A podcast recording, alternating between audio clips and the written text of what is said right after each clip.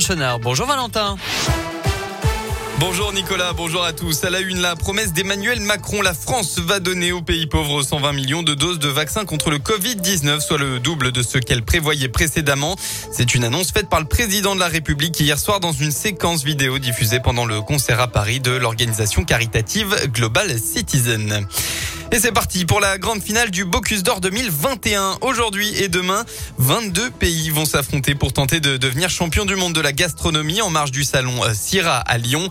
Ce matin, c'est la Norvège qui a ouvert le concours à huit heures, suivi de l'Italie, du Costa Rica et de la Suède. La France, elle, passera demain à huit heures vingt-six avec le chef David Tissot. Il sera secondé par Arthur Debray, un commis de seulement vingt-trois ans, originaire d'Amiens, qui va se retrouver sous les projecteurs avec un maximum de pression pour représenter la France dans le plus grand concours de cuisine du monde. Un moment que le jeune homme attend avec impatience. Oui, c'est une lourde responsabilité. euh, on est préparé à ça.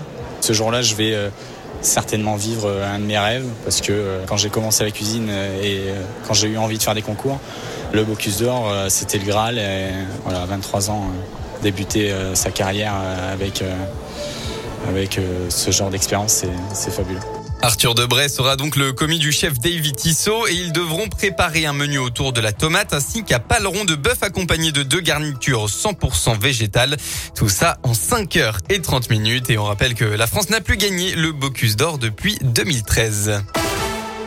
Dans la région, la mobilisation anti-pass sanitaire s'essouffle. Dans la Loire, seulement quatre cent cinquante personnes étaient dans la rue à Saint-Étienne. Chiffre similaire au Puy-en-Velay en Haute-Loire avec quatre cent cinquante manifestants et à Clermont-Ferrand avec un peu moins de cinq cents personnes.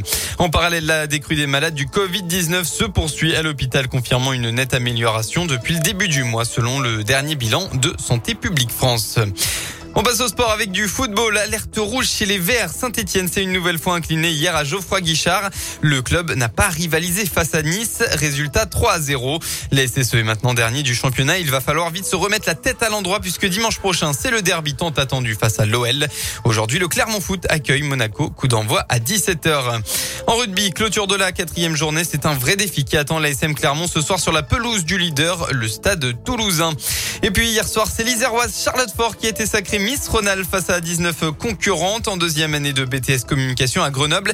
Elle va maintenant se frotter au concours national de Miss France en décembre prochain à Caen. La météo dans la région, retour d'une perturbation orageuse en début d'après-midi et puis les éclaircies vont elles arriver en début de soirée. Côté Mercure, eh bien pas de changement par rapport à hier. Vous aurez au maximum de la journée entre vingt et vingt-trois degrés avec par exemple vingt dans le Puy-de-Dôme, vingt et un degrés à Saint-Étienne et jusqu'à vingt-trois degrés à Lyon.